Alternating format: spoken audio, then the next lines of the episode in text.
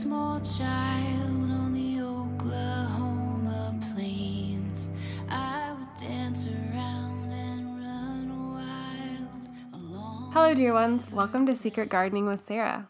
How are you? I am doing pretty well because, well, the time change yesterday means that spring is almost here, which just gets me so excited. I love the daffodils and the spring crocus that I've I got to see um, bloom, the little snowdrops, and even I for the first time saw bloodroot in the woods, which is a really cool little flower that is white with yellow in the middle, and then the when you pick it, it kind of bleeds. Y'all should look it up. It's pretty cool. Um, anyways, there's hope that spring is just full of hope for me. Um, as I experience the outside world, it reminds me that even though things can look bleak on my outside of my life or around me, the circumstances, whatever is going on, we can remember that there's always hope. And because we have all of our hope, all the heavenly blessing, all the treasures of heaven, Jesus has given us right here, right now, as He's making His kingdom um, come. He's making it come. And He's given us Himself right now. So we have access no matter what we're going through. There is so much hope in that. So we can rejoice. We can be patient in tribulation. Lord, help us. Um, with that, I'm glad you're here. I hope this is a place you find that is full of beauty, delight, and rest. And welcome to my episode.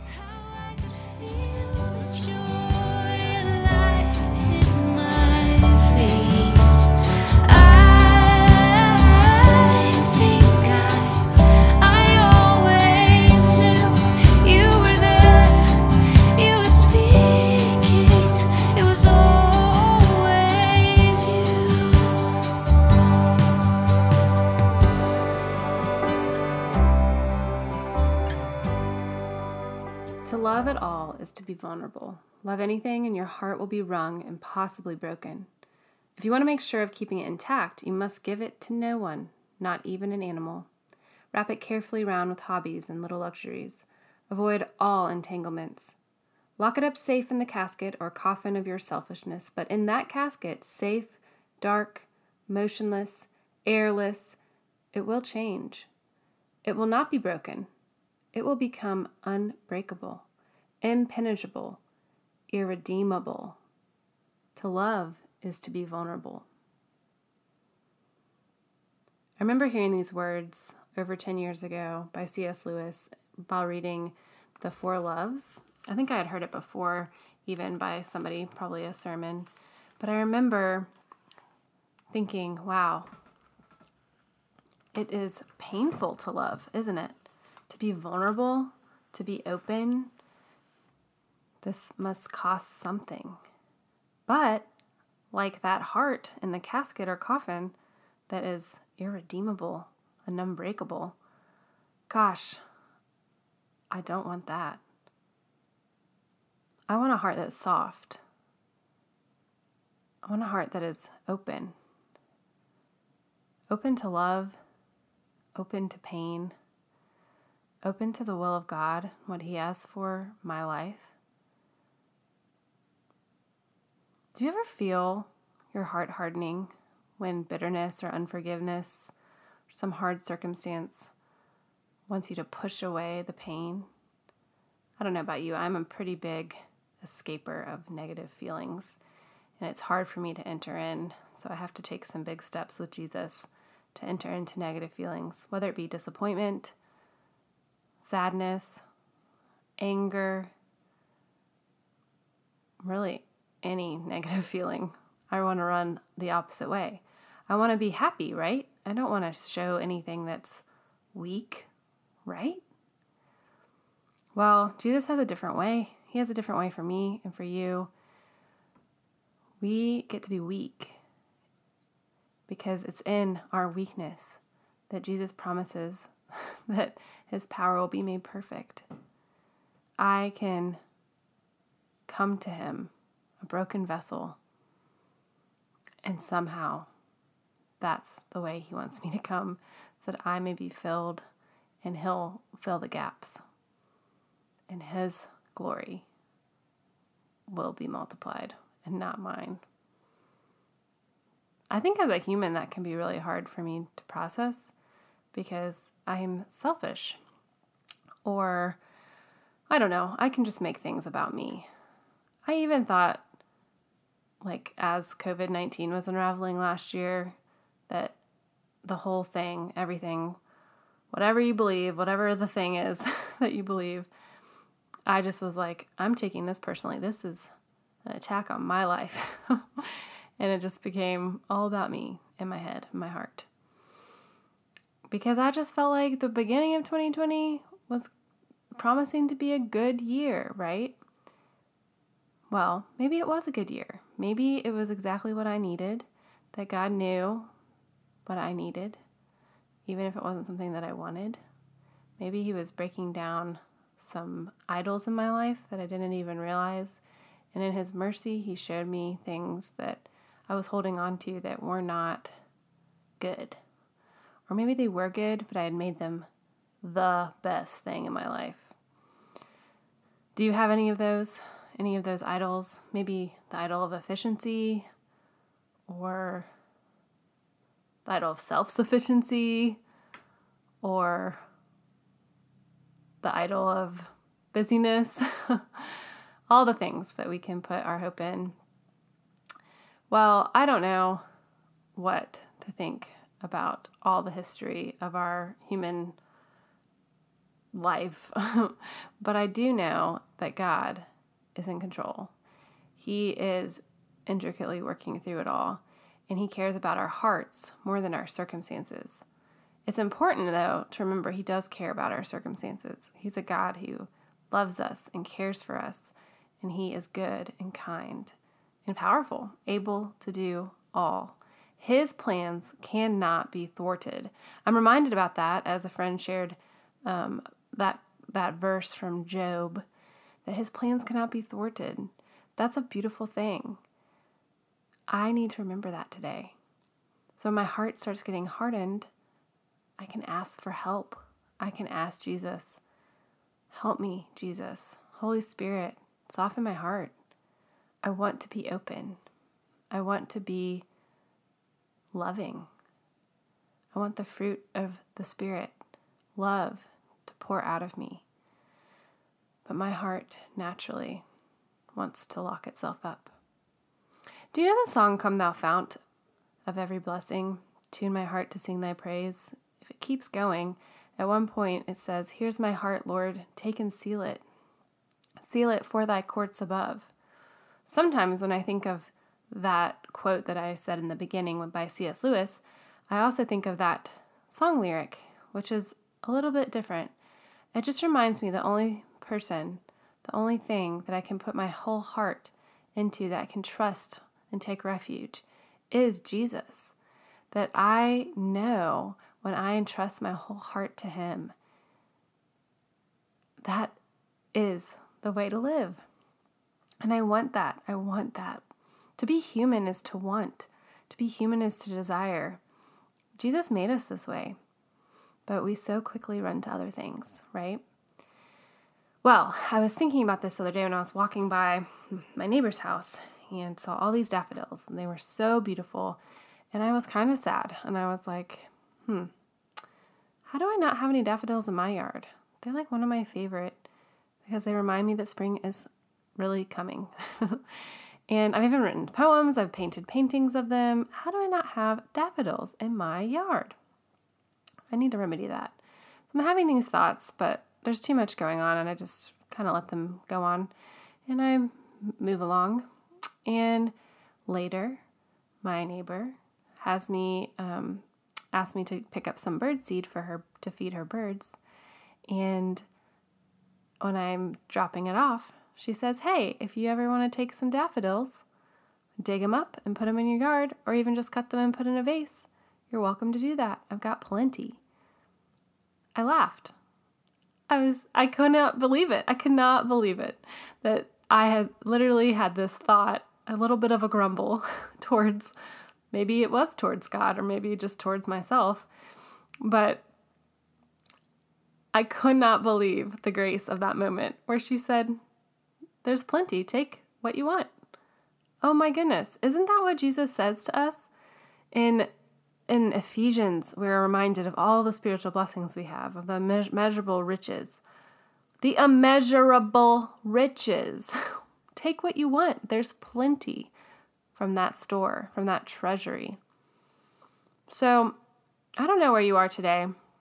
Maybe you're in a really good place and you're feeling a lot of joy and you're experiencing um, a real nearness to the Lord today. Or maybe it's just been a really weary season and this week is just hitting you hard. Maybe you're somewhere in the middle. Maybe your heart is feeling a little more hardened. Maybe it's feeling really soft. I think about the flowers that bloom in the spring and how they're kind of tightly um, wound up in a little ball until they open. And in that opening, it's so vulnerable, but that's how they live. They open their petals and they let themselves be beautiful and vulnerable. They let themselves shine in a way to soak up the sun and be even available for bugs to come and take what they have to give, what they have to offer. And they serve a purpose. They're beautiful, but they serve a purpose. They get to multiply. There's plenty. They're fleeting. That's really humbling to me as a human. Sometimes I think I'm going to live forever, but I'm not. I am small. God is big. Now, I do know that I will live forever because I have the eternal promise of Jesus, of being with Him forever. But this life, this earthly life in time and space, we're not promised tomorrow, right? Today, let us rejoice and be glad in Him. Let us open our hearts. Let us trust Him. Let us love each other. And let us offer up to our neighbors whatever we have. Say, there's plenty. Take what you need. Because we know we can be filled back up by the Heavenly Father that has everything perfectly providing for us. I hope that you will go on a walk sometime today or this week and just look at the flowers, consider them as Jesus calls us to do. Actually sit and consider them. Stand, pick one, smell one, consider them. Make a flower crown. it's pretty fun. To love is to be vulnerable. We know this because Jesus loves us. He was the most vulnerable. He suffered for us, He died for us, and He rose again. He's going to come back. He's going to make all things right. We get to take part in being His children, His siblings, His lovers, His people. We're in His family. He made that happen because he was vulnerable. God, all powerful, came into the form of a baby, a fragile little child, and grew up as a human. How vulnerable is that? Thank you, Jesus.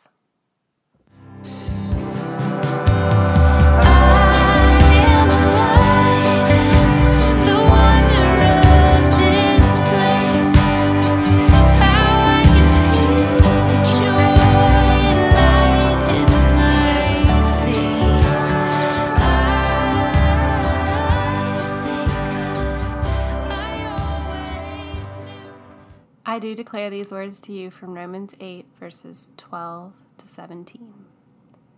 So then, brothers, we are debtors, not to the flesh, to live according to the flesh. For if you live according to the flesh, you will die. But if by the Spirit you put to death the deeds of the body, you will live.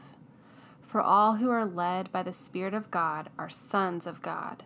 For you did not receive the spirit of slavery to fall back into fear but you have received the spirit of adoption as sons, by whom we cry, Abba, Father. The Spirit Himself bears witness with our spirit that we are children of God.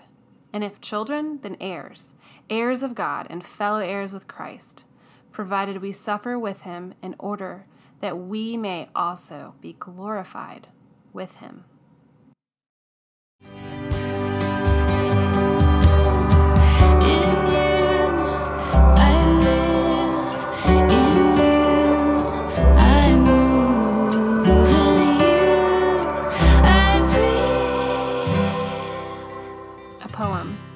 Confused Daffodils. Is it time to wake up so soon? I want to push my alarm to snooze. But the sun is shining and the day is warm and the birds are flying and is that a bug swarm? Things are happening. So I must happen too. I cannot be stopped, even if this life is short. I have brought beauty to this dirt, and I have given flowers to February. Thanks, friends. I remember writing that after seeing some early daffodils in 2016 um, when there was just an early week of warm and everything was dead around. It was in the middle of winter. There was this big pile of dirt, but there were these daffodils that gave beauty to that week. So I hope we get to take part in beauty this week, even if it's confusing in life. We can see we're happening, we're doing things together, we are blooming in a way, right? Speaking of beauty, thank you, Teresa Mahoney, for your song, Always You. And I'm just really grateful I get to use it and share it here on my podcast. And also, speaking of beauty, don't forget to go outside sometime this week and consider the flowers. If you have lilies, consider those or whatever flowers are around. Thank you all for being here. I've thoroughly enjoyed it. Sincerely, Sarah.